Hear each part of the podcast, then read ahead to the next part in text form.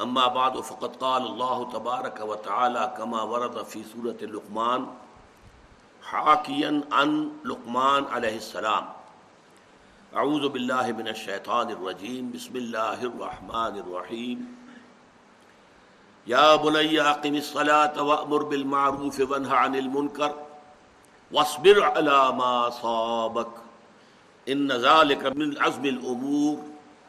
ولا تصعر خدك للناس ولا تمشي في الارض مرحا. ان الله لا يحب كل مختال فخور. واقصد في مشيك واغضض من صوتك. ان انكر الاصوات لصوت الحبير. صدق الله العظيم. رب اشرح لي صدري ويسر لي امري واحلل عقدة من لساني يفقهوا قولي.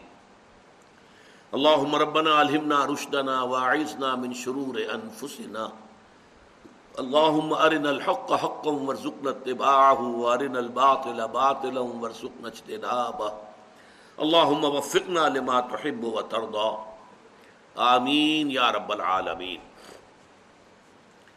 حضرت لقمان کی نصیحتوں میں سے چند نصیحتیں اس سے قبل ان مجالس میں بیان ہو چکی ہیں۔ ہم نساہے کی آیات میں سے تیسری آیت کا مطالعہ کر رہے تھے۔ یا بنئی عاقم صلاح اے میرے بچے، نماز کو قائم رکھیو۔ یعنی ایک رابطہ مسلسل اللہ تعالیٰ کے ساتھ۔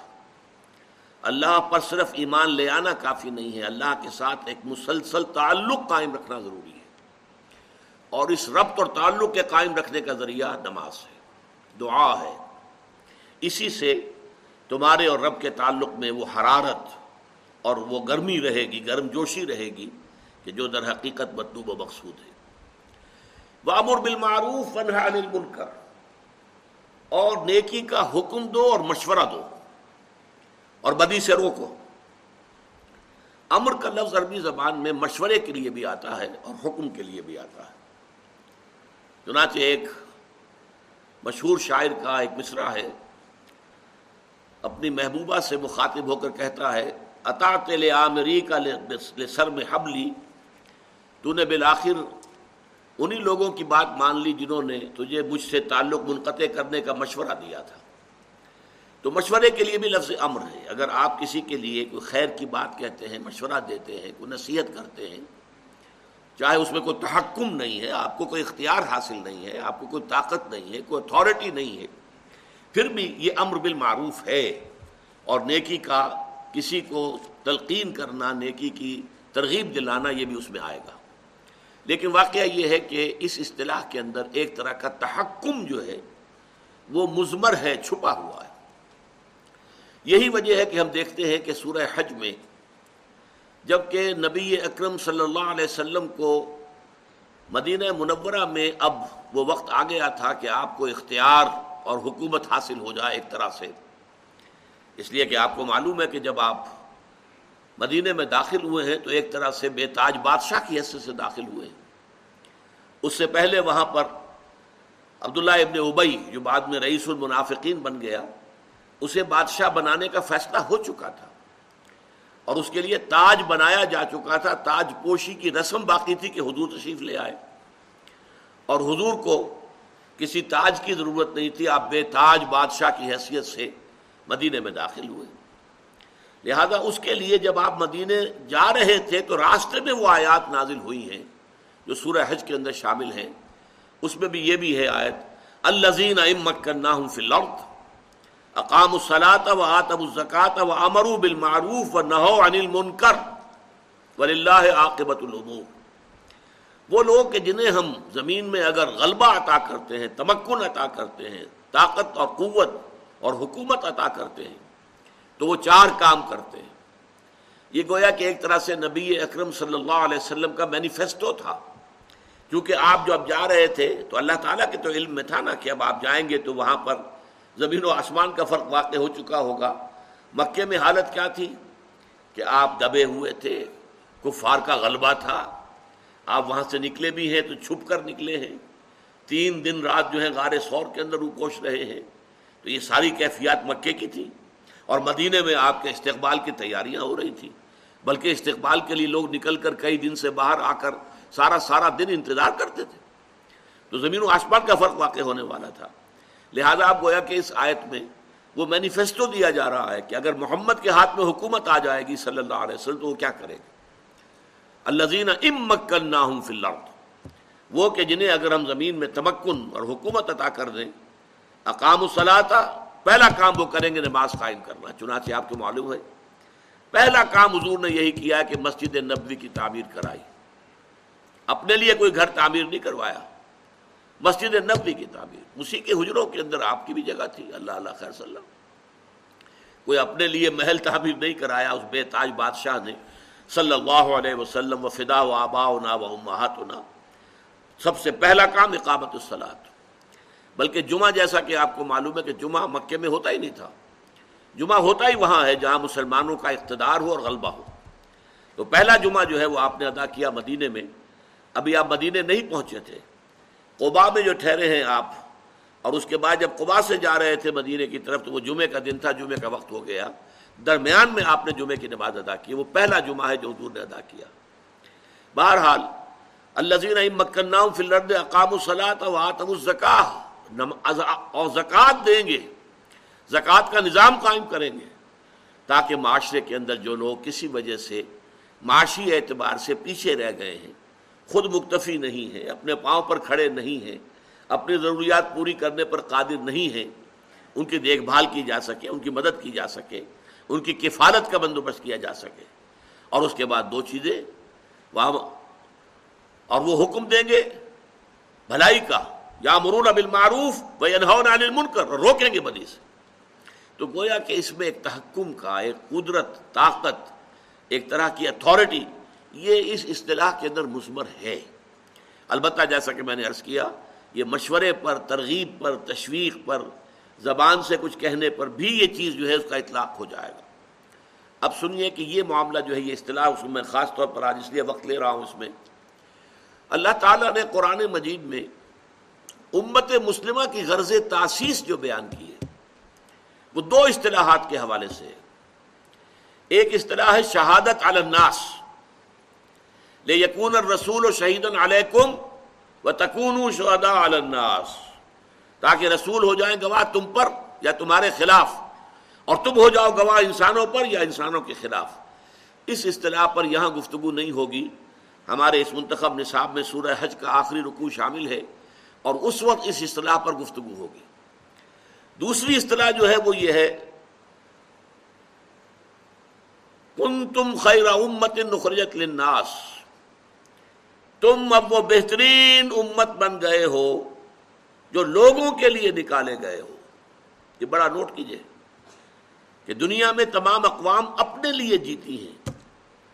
اپنی مفاد کے لیے، اپنی عظمت کے لیے، اپنی قومی سربلندی کے لیے، ان کی بھاگ دوڑ، ان کی محنت، ان کی مشقت، اپنے لوگوں کی بہبود، بھلائی، ان کی کفالت، باقی دنیا سے انہیں کوئی غرض نہیں ہے۔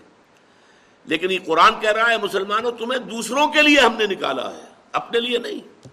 اخرجت للناس۔ کن تم خیر امت نخرجت للناس۔ تعمرون بالمعروف۔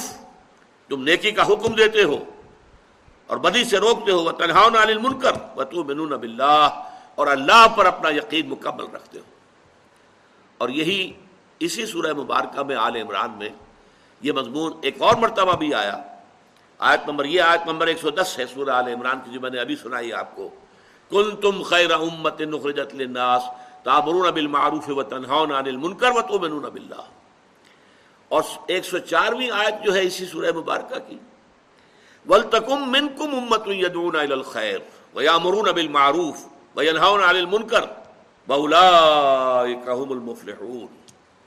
اس آیت کے دو طرح ترجمہ کیے گئے ہیں۔ من کے لفظ کے اعتبار سے کہ من کا جو حرف ہے وہ بعض اوقات تبریزیہ ہوتا ہے، بعض اوقات بیانیہ ہوتا ہے۔ تو یہ اصطلاحات کے اندر جو ہے، اس کی ثقالت کی طرف نہ جائیے، مفہوم سمجھ لیجیے۔ ایک ترجمہ یہ کیا گیا ہے کہ تم میں سے ایک امت تو ایسی ہونی ہی چاہیے، رہنی ہی چاہیے، جس کا کل کام یہ ہو کہ وہ خیر کی دعوت دے، بھلائی کا حکم دے، برائی سے روکے۔ وہ الا کام المفلحون اور صرف وہی لوگ ہوں گے فلاح پانے والے۔ یہ من تبریزیہ ہوا اور اس میں گویا کہ اشارہ ہے اگر یہ معلوم اگر مفہوم لیا جائے کہ اگر ایک زمانہ ایسا آ جائے کہ پوری امت اپنے اس کام کو چھوڑ بیٹھے، بھول جائے کہ ہمیں تو دنیا والوں کے لیے نکالا گیا تھا، ہمیں تو دنیا کی بہتری کے لیے، بہبود کے لیے، دنیا کو نیکی کی طرف بلانے کے لیے، خیر کا حکم دینے کے لیے ہمیں تو خدائی فوجدار بنا کر بھیجا گیا تھا، بھول گئے۔ اور جیسے دنیا کی دوسری اقوام ہے اپنے آپ کو بھی بس ایک قوم سمجھ لیا۔ اور اپنی فلاح، اپنی بہبود، اپنے مسائل، اپنی برتری، اپنی سربلندی بس اسی کے بارے میں بھاگ دوڑ کرتے رہے۔ تو اس حالت میں بھی کچھ نہ کچھ لوگ تو ایسے ہونے ہی چاہیے جو جاگ جائیں کہ دیکھو، ہمارا تو فرض منصبی کچھ اور تھا۔ اللہ نے تو ہمارے ذمے کوئی اور کام لگایا تھا۔ وہ یہ جاگنے والے جیسے کہ یہ حکیم سعید صاحب نے نعرہ ایک اختیار کیا تھا، جاگو اور جگاؤ۔ جو جاگ گئے ہوں، وہ اور لوگوں کو جگائیں۔ اور یہ جو جاگ جائیں، یہ ایک چھوٹی سی امت بن جائیں۔ امہ ود ان اما جیسے آپ الفاظ استعمال کیا کرتے ہیں اسٹیٹ ود ان اسٹیٹس ایک ریاست ہے بہت بڑی، لیکن اس میں ایک چھوٹی سی ریاست جو ہے، علیحدہ ایک گٹھ جوڑ کر کے کچھ لوگوں نے اپنی علیحدہ بنا لی ہے۔ یا ایک پارٹی ہے، پارٹی ود ان پارٹی ایک پارٹی ہے بہت بڑی، کانگریس جو ہے بہت بڑی پارٹی تھی۔ اس میں فارورڈ بلاک ایک بنا لیا گیا تھا، وہ پارٹی ود ان پارٹی تھی۔ اسی طرح اما ود ان اما کہ ایک تو یہ بڑی امت ہے۔ آج ڈیڑھ ارب کے قریب انسان دنیا میں ہے۔ ہر چوتھا یا پانچواں انسان جو ہے وہ مسلمان ہے۔ لیکن یہ امت تو بھول گئی۔ یہ تو خود خیر پر قائم نہیں، دوسروں کو کیا دعوت دے گی؟ یہ خود نیکی کے اوپر جو ہے عمل نہیں کر رہی تو دوسروں کو کیا اس کا حکم دے گی؟ یہ خود برائیوں میں منکرات میں مبتلا ہے تو دوسروں کو کیسے روکے گی؟ لہذا اب ان میں سے جو جاگ جائیں، جو ہوش میں آ جائیں، وہ مل جل کر ایک امت بن جائیں۔ اما فدن اما بڑی امت میں چھوٹی امت۔ اور یہ صرف تین کام کرے یدون الخیر، خیر کی طرف دعوت دے اور سب سے بڑا خیر قرآن مجید ہے۔ ہوا خیر مما یجمعون۔ سورہ یونس میں فرمایا، تم دنیا میں جتنی چیزیں بھی جمع کرتے ہو، دولت ہے، مال ہے، اسباب ہے اور بڑی طرح کا جو مال و اسباب گھر کا ہے، اعلیٰ فرنیچر ہے، بہترین برتن تم نے فراہم کیے ہیں۔ بہت ہی عمدہ جو ہے، ڈیکوریشن پیسز کہیں کہیں سے لے کر آئے ہو، یورپ سے، امریکہ سے۔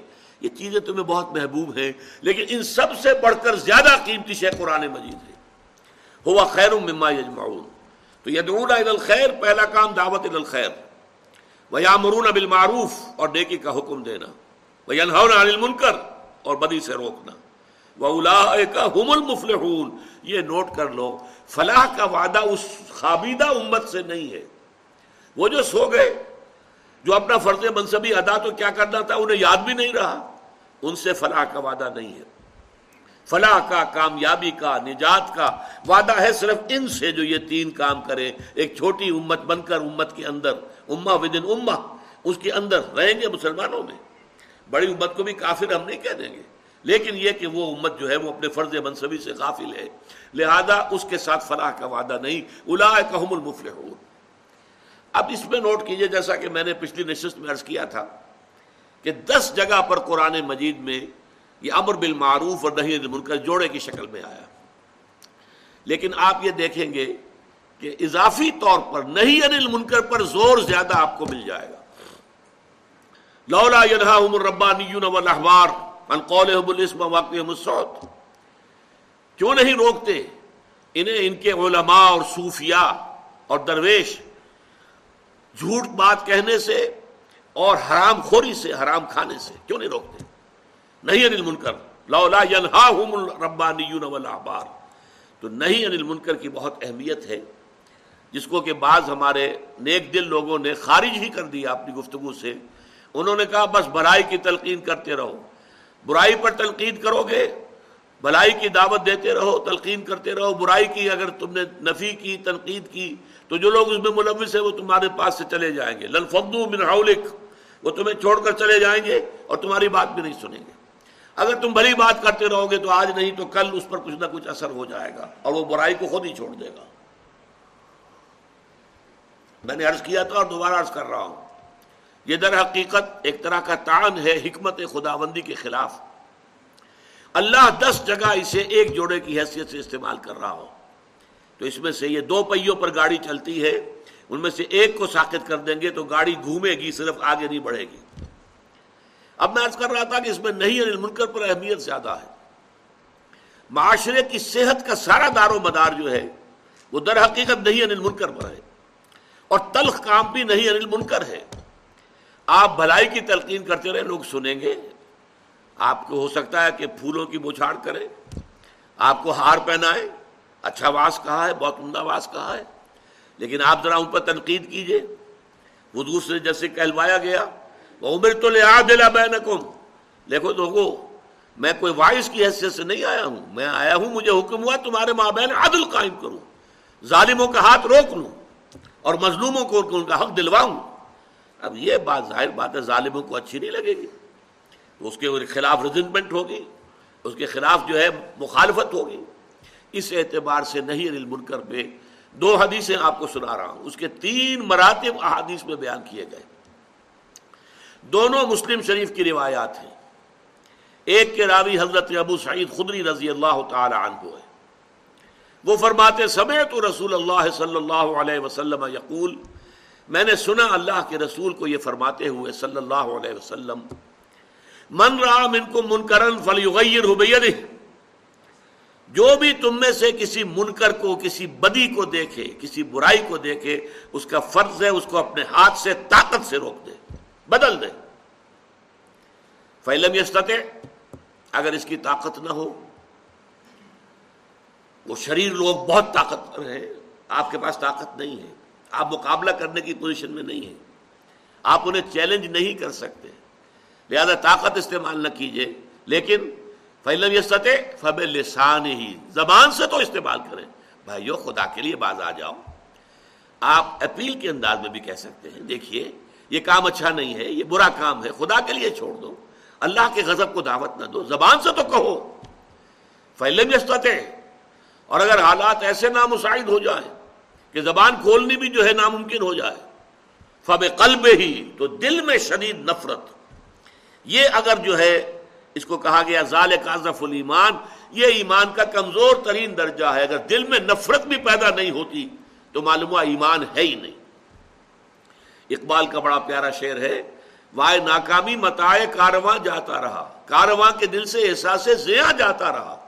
آپ بدی کو دیکھیں اور آپ بے چین بھی نہ ہو کہ کیا ہو رہا ہے، میں روک نہیں سکتا۔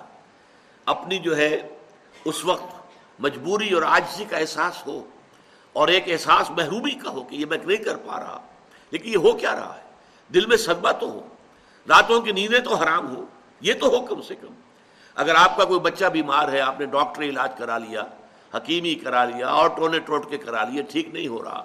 آپ کو معلوم ہے نتھنگ کین بی ڈن لیکن بچہ اگر درد سے تڑپ رہا ہے تو کیا آپ سو جائیں گے پاؤں پھیلا کر؟ کہ بھائی کچھ نہیں کر سکتا میں میں کیا کروں؟ میں تو سوتا ہوں۔ نہیں، یہ نہیں ہوگا۔ بچہ اگر تڑپ رہا ہے تو آپ بھی جاگیں گے۔ کم سے کم یہ تو ہوگا۔ تو اگر اللہ کے دین کی یہ کیفیت ہو، تو صدمے کی، رنج کی ایک کیفیت تو آپ پر تاری ہونی چاہیے۔ یہ حدیث اس سے بھی زیادہ ایک مسلمان معاشرے کے اعتبار سے اور خاص طور پر سیاسی اعتبار سے اور ایک انقلابی فکر کے اعتبار سے یہی مضمون ایک طویل تر حدیث میں آیا ہے۔ اس حدیث کے راوی یہ بھی مسلم شریف کی روایت ہے۔ اس کے راوی ہیں حضرت عبداللہ ابن مسعود رضی اللہ تعالی عنہ۔ حضور فرماتے ہیں، ما من نبی بعثہ اللہ فی امت ہی قبلی اللہ کان لہو حواریون و مجھ سے پہلے اللہ نے جس نبی کو بھی اس کی امت میں مبعوث کیا، اس میں سے لازماً اس کے کچھ نہ کچھ صحابہ، کچھ نہ کچھ حواری ضرور ہوئے۔ حواری حضرت عیسیٰ کے ساتھی وہ کہتے ہیں، صحابہ حضور کے ساتھی ہیں۔ یہ حواری اور صحابہ کیا کرتے تھے؟ یا خزون ب سنت ہی اپنے نبی، اپنے رسول کی سنت کو مضبوطی سے تھام لیتے تھے۔ وہ یکتدون اب امر ہی اور اسی کے حکم کے مطابق پیروی کرتے تھے۔ سما انہا تخلق امباد خلوف. پھر ہمیشہ ایسا ہوتا رہا کہ بعد میں ایسے ناخلف لوگ آ گئے. ناخلف. وہ کیا کرتے تھے؟ یقولون مالا یا فالون وہ یا فالون مالا یو مرون وہ کہتے وہ تھے جو کرتے نہیں تھے. اور کرتے وہ تھے جس کا حکم نہیں ہوا. بدعات، نئی نئی رسومات، نئے نئے جلوس، نئے نئے طریقے اختیار کیے جا رہے ہیں. محبت رسول کا اظہار کرنے کے لیے اور اطاعت رسول نہیں ہو رہی، اتباع رسول نہیں ہو رہا۔ تو یہ فلون مالا یو مرون وہ یہ فلون مالا یو مرون وہ یقول مالا یا فلون کہتے وہ تھے اللہ کی محبت کا دعویٰ، رسول کی محبت کا دعویٰ، لیکن یہ ہے کہ عمل میں کچھ نہیں۔ اور عمل میں اس کے برعکس، بدعات، نئی نئی رسوبات اب فرمایا حضور نے، فمن جاہدہم بیدہی فہو مومن تو جو کوئی بھی ان سے جہاد کرے گا، اپنے ہاتھ کے ساتھ، طاقت کے ساتھ وہ مومن ہوگا۔ اللہ ربنا جعلنا منہم، اللہ تعالی ہم سب کو بھی ان میں شامل کرے۔ ومن جاہدہم بلسانہی فہو مومن۔ اور جو کوئی جہاد کرے گا ان کے خلاف اپنی زبان سے، وہ بھی مومن ہوگا۔ ومن جاہدہم بقلبہی فہو مومن۔ کم ترین درجے میں جو دل سے جہاد کرے گا، دل سے نفرت رکھے گا، وہ بھی مومن ہوگا۔ ایمان حبت و خردل۔ اس کے بعد تو ایمان رائی کے دانے کے برابر بھی نہیں ہے۔ یہی خردل کا لفظ جو ہے، یہ سورہ لقمان کے دوسرے رکوع میں آیا تھا۔ یا بنیا ان تک مسقال حبت من خردل، رائی کا دانہ اور یہاں حضور نے فرمایا ولیسا ورا ظال کا من ایمان حبت و خردل۔ اس کے بعد تو ایمان رائی کے دانے کے برابر بھی نہیں۔ میں نے کیوں کہا یہ سیاسی اعتبار سے، معاشرتی اعتبار سے انقلابی سوچ کے اعتبار سے یہ بہت اہم حدیث ہے۔ ہم جس معاشرے میں ہے صورت یہی ہے۔ اکثر و بیشتر مسلمان ممالک میں حکمران کون ہیں؟ جن کا دین سے کوئی سروکار نہیں۔ جن کی سوچ مغربی، تہذیب مغربی، رہن سہن مغربی، ان کے ساری ویلیوز مغربی۔ وہ تو در حقیقت جو سمجھیے کہ مغرب ہم پر حکمران ہے بائی پروکسی وہ یہاں سے جانے سے پہلے اپنی خاص تعلیم و تربیت، اپنے نظام تعلیم کے ذریعے سے جن لوگوں کو اپنے رنگ میں رنگ گیا تھا، ان کے ہاتھ میں اختیار آیا اور ان کی حکومت ہے اب ان کے خلاف یہ کام کرنا ہوگا، جہاد بل ید، جہاد بل لسان، جہاد بل قلب۔ سب سے پہلے جہاد بل قلب اگر ہے، تو گویا کہ ایمان ہے، اللہ کا شکر ہے۔ بدی سے نفرت ہے اور بدی کو دیکھ کر طبیعت کے اندر جو ہے بے چینی پیدا ہوتی ہے، کوفت ہوتی ہے، تو اللہ کا شکر ادا کیجیے کہ ایمان ہے۔ اب جہاد بل لسان شروع کیجیے۔ مل جل کر کوشش کیجیے کہ لوگوں کو کہے کہ یہ غلط کام ہے، مت کرو۔ حکومت سے بھی کہیں۔ جو ذرائع ابلاغ ہے ان کو استعمال کریں کہ اللہ کے لیے باز آ جاؤ، اللہ کے حکام پر چلو۔ یہ سود جو ہے حرام ہے، اس کے اوپر سارا بینکنگ نظام چل رہا ہے، اسے ختم کرو۔ ہر طرح سے یہ فحاشی اور یہ اوریانی اور بے پردگی، یہ اسلام کے خلاف ہے، اس کو ختم کرو۔ زبان سے کہیں، یہ ہے جہاد باللسان۔ اور اس کے بعد اگر طاقت جو ہے فراہم ہو جائے اور اتنی جمعیت فراہم ہو جائے کہ پھر میدان میں آ کر چیلنج کیا جائے انہیں۔ اب ہم یہ کام نہیں ہونے دیں گے۔ پورا من طریقے سے مظاہرہ کیا جائے، گھیراؤ کیا جائے، پیکٹنگ کی جائے کہ اب یہ کام ہم نہیں ہونے دیں گے۔ چلاؤ ہم پر گولیاں، مارو ہمارے سروں پر لاٹیاں ہم جھیلیں گے، برداشت کریں گے۔ لیکن یہ کہ اب یہ کام جیتے جی نہیں ہونے دیں گے۔ یہ ہے در حقیقت نہیں ہے منکر کی اہمیت۔ اس کے بعد اس آیت میں آیا وسبر علامہ سابق اور بڑی عمدگی کے ساتھ جوڑ مل گیا ہے کہ پھر لاٹیاں برسیں تو بھی صبر کرو۔ گولیاں چلیں تو سینوں پر کھاؤ پیٹ پر نہ کھاؤ۔ صبر کرو جیلو میدان میں آ گئے ہو۔ اب یہ ظاہر بات ہے کہ ہر سطح پر ہوگا۔ آپ کے دل میں اگر نفرت ہے، وہ نفرت آپ کے طرز عمل سے ظاہر ہو جائے گی۔ دوسرا آدمی جو ہے، اس کا آپ کے ساتھ سوشل تعلق جو ہے کمزور پڑ جائے گا۔ اور اس میں بھی آپ کو نقصان ہو سکتا ہے، وہ برداشت کرنا ہوگا۔ زبان سے آپ کہیں گے اس میں ریزنٹمنٹ ہو سکتی ہے۔ وہ کہیں گے، تمہیں کیا؟ تم کون ہوتے ہو؟ میں جانوں، میرا کام جانے۔ جو بھی ہو، برداشت کرو۔ کم سے کم یہ جو پرسیکیوشن جو ہے وربل ہو رہی ہے، اس کو برداشت کرو۔ لیکن جب تم میدان میں آ گئے کہ اب بدی کو نہیں چلنے دینا، تو پھر تو ظاہر بات ہے کہ جان ہتھیلی پر رکھ کر میدان میں آنا ہوگا۔ وس بر سابق اور پھر صبر کرو، ہر اس شے پر جو تم پر بیت جائے۔ دیکھیے، یہاں وہ چار چیزیں پوری ہو گئی ولاس ان الانسان لفی خسر الا الذين امنوا وعملوا الصالحات وتواصوا بالحق وتواصوا بالصبر۔ ایمان کے ضمن میں ایمان باللہ، توحید کے ساتھ اور شرک سے اجتناب کرتے ہوئے۔ اللہ کا شکر ادا کرنا۔ ایمان کے ضمن میں نمبر دو، انسانی اعمال ضائع ہونے والے نہیں ہیں، ان کے نتائج نکل کر رہیں گے۔ یہ تو دو ایمانیات کے ضمن میں، ایمان بر رسالت کا یہاں ذکر نہیں ہے۔ اعمال میں سے والدین کے ساتھ حسن سلوک اور پیروی کرنا اس کی جس نے کہ رخ اللہ کی طرف کر لیا ہو۔ نماز کو قائم کرنا۔ یہ اعمال صالحہ میں سے آ گیا اگلی دو آیتیں ابھی اور ہیں کہ جن میں انسانی سیرت و کردار کے اچھے پہلوؤں کا ذکر ہے۔ اس کو بعد میں شامل کر لیجیے گا اس فہرست میں۔ پھر تواسو بالحق۔ وہ آ گیا امر بالمعروف نہیں انل منکر پھر تواسو بالصبر۔ وصبر علی ما صابک۔ تو سورت العصر کے مضامین مکمل ہو گئے۔ اب اگلی دو آیتیں۔ ولا تو سعر خد للناس ولا تمش فی الارض مرحا۔ اور اپنے گال پھلا کر نہ رکھو، یہ عام طور پہ ترجمہ کر دیا جاتا ہے کہ غرور کی کیفیت جب ہوتی ہے تو انسان جو ہے وہ کشادہ پیشانی سے لوگوں سے نہیں ملتا۔ سیدھا بات نہیں کرتا، بڑا ذرا سا گردن میں خم۔ سار اصل میں کہتے ہی ہیں۔ اونٹ کو ایک بیماری ہوتی ہے جس سے اس کی گردن ٹیڑھی ہو جاتی ہے، یہ سار ہے۔ تو جس کو ہم اپنی زبان میں کہتے ہیں کج روخی۔ ایک آدمی آپ سے بات کرنا چاہتا ہے، آپ اس سے فیس نہیں کر رہے، اسے ذرا یوں کر کے بات کر رہے ہیں۔ گویا کہ براہ راست اسے ایڈریس کرنا۔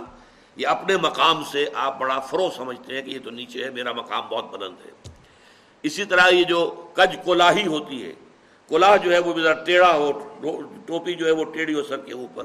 تو یہ کج روخی اور کج کولاہی یہ تمام چیزیں جو ہے یہ ولا تو سائر خد کل الناس جب کسی انسان کو خیر کی توفیق مل جاتی ہے، بھلائی کی توفیق مل جاتی ہے، جب وہ فطرت کے راستے پر چل رہا ہے اور نیکی کے راستے پر چل رہا ہے، تو اب سب سے بڑا خطرہ جو اسے لاحق ہو جاتا ہے، شیطان جو ہے اس کے لیے سب سے بڑا گڑھا جو کھودتا ہے، جس میں کہ وہ گرا سکتا ہے اس کو، اگر انسان جو ہے چوکس اور چوکس نہ نہ ہو، تو وہ یہ کہ غرور پیدا ہو جائے۔ زوم پیدا ہو جائے اپنی نیکی پر، اپنے تقوا پر، اپنی بھلائیوں پر، اپنی عبادت گزاری پر۔ اگر زوم پیدا ہو گیا and you look down upon the others دوسروں کو آپ بنظر استحکار دیکھنے لگے، تو آپ کی ساری اچیومنٹس زیرو سے ضرب کھا کر زیرو ہو جائیں گے گون ود دی ونڈ ختم۔ اس لیے یہ بہت بڑی بات ہے۔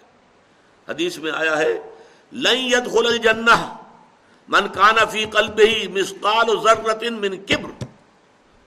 وہ مسقال و ذرہ پھر آ گیا یا جنت میں ہرگز داخل نہیں ہو سکے گا وہ شخص جس کے دل میں ذرے کے ہم وزن بھی تکبر ہوگا۔ اور حدیث قدسی ہے، الکبر و ردائی تکبر تو میری چادر ہے، مجھ پر راست آتی ہے۔ المتکبر اللہ کے ناموں میں سے ہے۔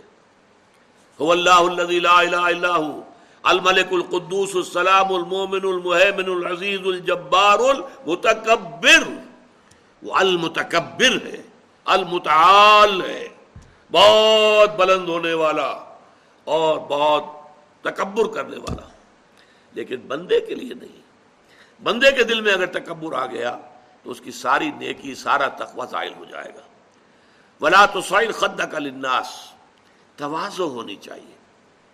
شیخ سعدی نے بڑی خوبصورت اس کے لیے مثال دی ہے۔ درخت ہے، آم کا درخت ہے امبود کا درخت ہے، انار کا ہے، سنترے کا ہے۔ جب اس پر پھل آتا ہے تو شاخیں جھک جاتی ہیں۔ اسی طرح انسان کو اگر اللہ تعالیٰ خیر عطا کر دے، اچھے ثمرات اس کی سیرت میں، اس کے کردار میں، اس کی شخصیت میں، علم کے اعتبار سے، کردار کے اعتبار سے، بھلائیاں آ جائیں، پھل آ گیا ہے تو اب اس کو جھک جانا چاہیے توازو ہونا چاہیے۔ اس کے بجائے اگر تکبر ہو گیا، گردن اکڑ گئی، تو معلوم ہوا کہ بس سارا اپنا کیا دھرا جو ہے وہ ضائع ہو جائے گا۔ ولا تو سائل الناس ولا تم شف الارض مرحا۔ اور زمین میں اتراتے ہوئے نہ چلو۔ اکڑ کر چلنا، اترا کر چلنا۔ مرح جو ہے وہ فرح سے آگے ہے۔ فرح کہتے ہیں خوشی سے آپے میں نہ سمانا وہ تو خوشی سے آپے سے باہر ہو گیا، یا وہ نہیں سما رہا تھا وہ کوئی اور لفظ میں نظر میں نہیں آ رہا اس وقت۔ تو یہ جو اس فرح سے آگے مرا ہے، اس میں یہ ہے کہ انسان اترا کر اپنی بڑائی، اپنی خوبی کا اظہار بھی کرتا ہے۔ ولا تم شف درد مرا اب آپ دیکھیں گے کہ یہ مضامین جو ہے قرآن مجید میں ان کی اہمیت کا اندازہ اس سے ہوگا۔ سورہ بنی اسرائیل کے چوتھے رکو میں بھی آئے ہیں۔ ولا تم شف مرا زمین میں اکڑ کر مت چلو۔ یہ وہاں بھی آیا ہے۔ اسی طریقے سے اور دوسرے مقامات پر سورہ الفرقان کے آخری رکوع میں بھی آیا ہے۔ وہ عباد الرحمان الزین یمشون اللہ کے نیک بندے تو وہ ہیں جو زمین پر چلتے ہیں تو آہستگی کے ساتھ چلتے ہیں۔ وہ زور سے قدم مار کر نہیں چلتے، گردن اکڑ کر نہیں چلتے، گردن اکڑا کر نہیں چلتے۔ اور گردن بھی اکڑی ہوئی ہو اور سر کے اوپر ایک جو ہے صافہ اس کا ترا بھی جو ہے وہ بڑا اونچا کر لیا گیا، تو اس سے کیا ہوتا ہے؟ ان کا لن تخرق لڑتا ولن تب لوگ جیوالا تولا تم کتنے ہی زور سے پاؤں مار کر چلو گے، ہماری زمین کو پھاڑ نہیں سکتے۔ اور کتنی ہی گردن اکڑا لو اور کتنا ہی ترا چڑھا لو، پہاڑوں کی بلندی تک تو نہیں پہنچ سکتے۔ تو یہ در حقیقت مضمون بہت اہم ہے متعدد مقامات پر آیا ہے۔ اور صورت الفرقان کا جو آخری رکو ہے، وہ تو ہمارے منتخب نصاب میں ہے اور وہ تفصیل سے ہم پڑھیں گے۔ تو ولا تصائل خد الناس ولا تم شفل مرحا۔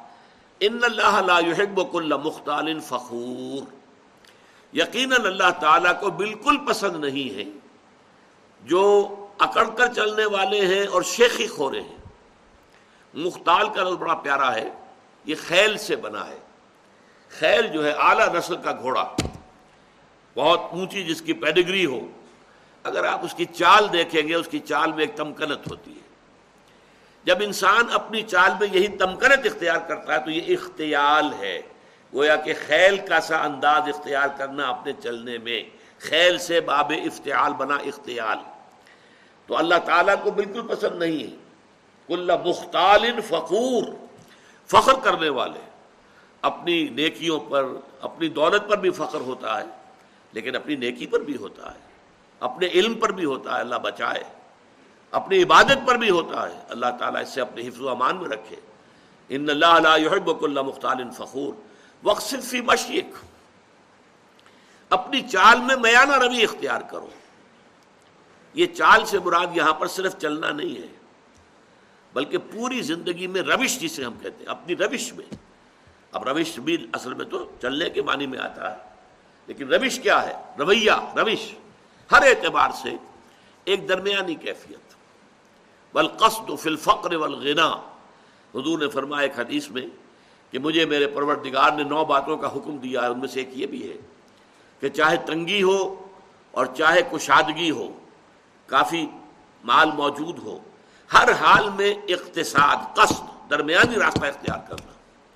یعنی یہ کہ اگر بہت تنگی ہے تو کوئی حرج نہیں ہے، کسی وقت قرض بھی لیا جا سکتا ہے، لیکن یہ کہ جو ضروری کام کرنے کے ہیں وہ کرنے ہی ہے اور اگر زیادہ دولت آ گئی ہے تو بہت زیادہ کھل کھیلنے کی ضرورت نہیں ہے۔ اس میں بھی یہ ہے کہ محتاط انسان جو ہے وہ خرچ کرے، صحیح صحیح جگہ پر خرچ کرے۔ تو قصب و فلفقر والغنا تو یہ بھی اسی طریقے سے چال کا انداز بھی۔ اس میں بھی یہ ہے کہ نہ بہت تیز چل رہا ہو آدمی، نہ بہت دھیمے چل رہا ہو۔ اس میں بھی محسوس ہو ایک درمیانی چال سے انسان چل رہا ہے۔ خرچ کے اندر خاص طور پر یہ معاملہ آتا ہے کہ نہ تو کوئی بخیلی کا انداز ہو اور نہ اسراف ہو، نہ تبذیر ہو۔ اسراف سے تبذیر اور زیادہ بری شے ہے۔ اسراف تو یہ ہے کہ آپ حقیقت میں جس شے کی ضرورت ہے، اس پر ضرورت سے زیادہ خرچ کریں، یہ اسراف ہے۔ کھانا آپ کی ضرورت ہے، وہ ایک سالن روٹی سے بھی گزارا ہو سکتا ہے۔ کئی کئی ڈشز کئی کئی کھانے، یہ اسراف ہے۔ اس کو حضور نے منع کیا، ناپسند کیا، سختی سے ناپسند کیا۔ بلکہ آپ نے فرمایا کہ اگر روٹی میں گھی لگا ہوا ہو، تو پھر سالن کی بھی ضرورت نہیں۔ کیونکہ اس کا سالن اس کے اندر موجود ہے۔ گھی جو اس میں لگا ہوا وہ کافی ہے۔ آپ اس کو حلق سے اتارنے کے لیے بڑی آسانی کے ساتھ نرم ہو جاتی ہے روٹی۔ سالن کی ضرورت یہی ہوتی ہے نا۔ تو اس حوالے سے اس میں جو ہے اسراف نہ ہو اور تبذیر جو ہے، یہ بہت بڑا گناہ ہے۔ نمود و نمائش کے لیے، دکھاوے کے لیے، اپنی دولت کا اظہار کرنے کے لیے اور مال خرچ کرنا جہاں کوئی ضرورت نہیں۔ بچی کی شادی ہے تو کوٹھی پوری بقع نور بنی ہوئی ہے، بجلی خرچ ہو رہی ہے یہ ہو رہا ہے، اس کے اوپر کتنا خرچ ہو رہا ہے، کائے کے لیے؟ یہ سب نمائش، نمود، اور اس کا جو نتیجہ نکلتا ہے کہ اسی کوٹھی کے اندر کوئی باورچی ہوگا، کوئی کوئی جو ہے وہ ان کا شوفر ہوگا، کوئی چوکیدار ہوگا، ان کی بچیاں جو ہیں ہو سکتا ہے کہ وہ بوڑھی ہو رہی ہوں گھر میں بیٹھی ہوئی اور ان کے ہاتھ پیلے نہیں ہو سکتے کہ کوئی بنیادی ضرورت کی چیزیں بھی فراہم نہیں ہے ان کے دلوں میں محبت پیدا ہوگی سیٹ صاحب کے لیے، یا یہ کہ نفرت پیدا ہوگی۔ نفرت اور غصہ۔ اسی لیے پھر جب زمانے میں سرخ جھنڈے بہت لاہور کی سڑکوں پہ نظر آئے تھے، تو دولت مند لوگوں کو بڑا خوف ہو گیا تھا کہ یہ لوگ جو ہے یہ ہمارے پیٹ چاک کریں گے، ہمارے پیٹ پھاڑیں گے۔ یہ نفرتیں پیدا ہوتی ہیں۔ اسی لیے کہا گیا، ان المبذرین کانو اخوان شیاطین یہ سورہ بری اسرائیل میں یہ بھی ہمارے منتخب نصاب میں درس آ جائے گا کہ یہ جو نمود و نمائش کے لیے دولت اڑانے والے لوگ ہیں، یہ تو شیطانوں کے بھائی ہیں۔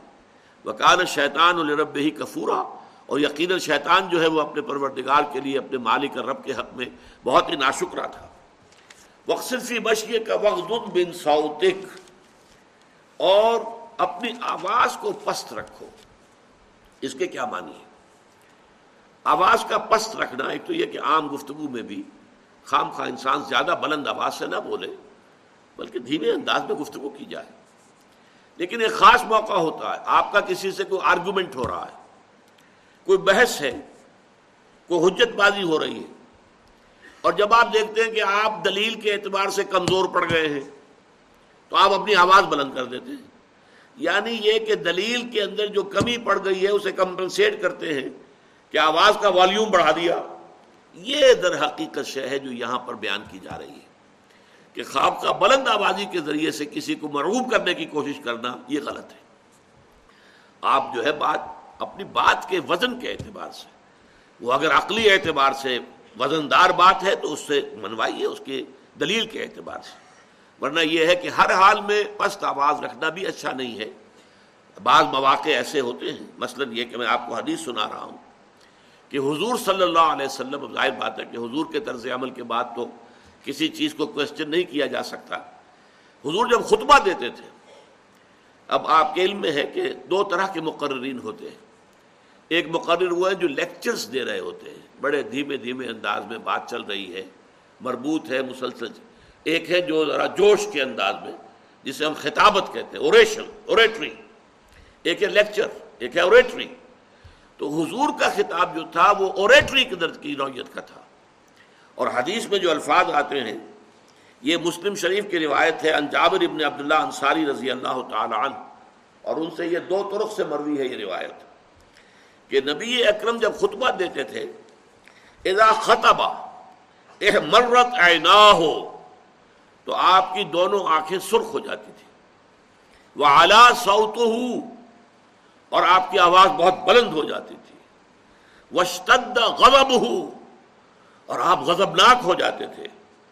حتیٰ کان منظر و جیشن ایسا ہوتا تھا جیسے کہ کسی لشکر کو پھر ڈرایا جا رہا ہے۔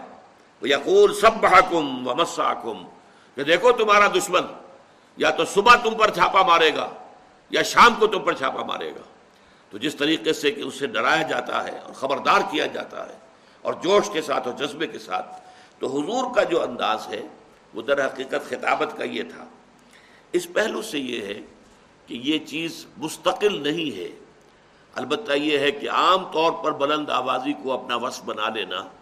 تو اس کے بعد جو فرمایا، ان انکر لسوات لسوت الحبیر اب یہ بھی دیکھیے، قرآن مجید کا ایک خاص انداز ہے۔ اسی رکو میں ہم نے منکر اور معروف، یہ دو اصطلاحیں دیکھی۔ بامر بالمعروف بنحان المنکر۔ اس منکر سے انکر کا لفظ یہاں آ گیا۔ ان انکر لسوات لسوت سب سے زیادہ ناپسندیدہ آواز گدھے کی آواز ہے۔ بلند تو بڑی ہوتی ہے ڈھیچو ڈھیچو جب وہ کرتا ہے تو لیکن یہ کہ کسی بھی انسان کو وہ اچھی لگتی ہے آواز۔ کسی کو اچھی نہیں لگتی۔ تو آواز کی محض بلندی جو ہے اس کا حسن نہیں ہے۔ جہاں بلندی کی ضرورت ہو وہاں پر ہو، لیکن یہ کہ عام طور پر گفتگو میں آواز جو ہے وہ پست رہے اور یہ ہے کہ انسان گفتگو کرے تو اپنے دلیل پر، اپنے موقف کے عقلی طور پر مضبوط ہونے پر اپنا جو ہے وہ انحصار اور دار و مدار رکھے، نہ کہ آواز کی بلندی پر۔ بہرحال یہ جو دو آیتیں ہیں آخر کی اس رکو کی، ان میں توازو اور تکبر کا ازالہ۔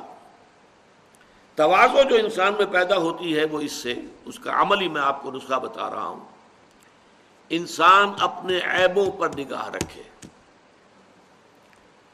اپنی بھلائیوں پر نہ زیادہ نگاہ جمائے، اپنی کوتاہیوں کون شخص ان کا کامل ہے؟ کامل کوئی نہیں کسی نہ کسی پہلو سے کوئی خامی، کوئی کمی، کہیں نہ کہیں تو ہے۔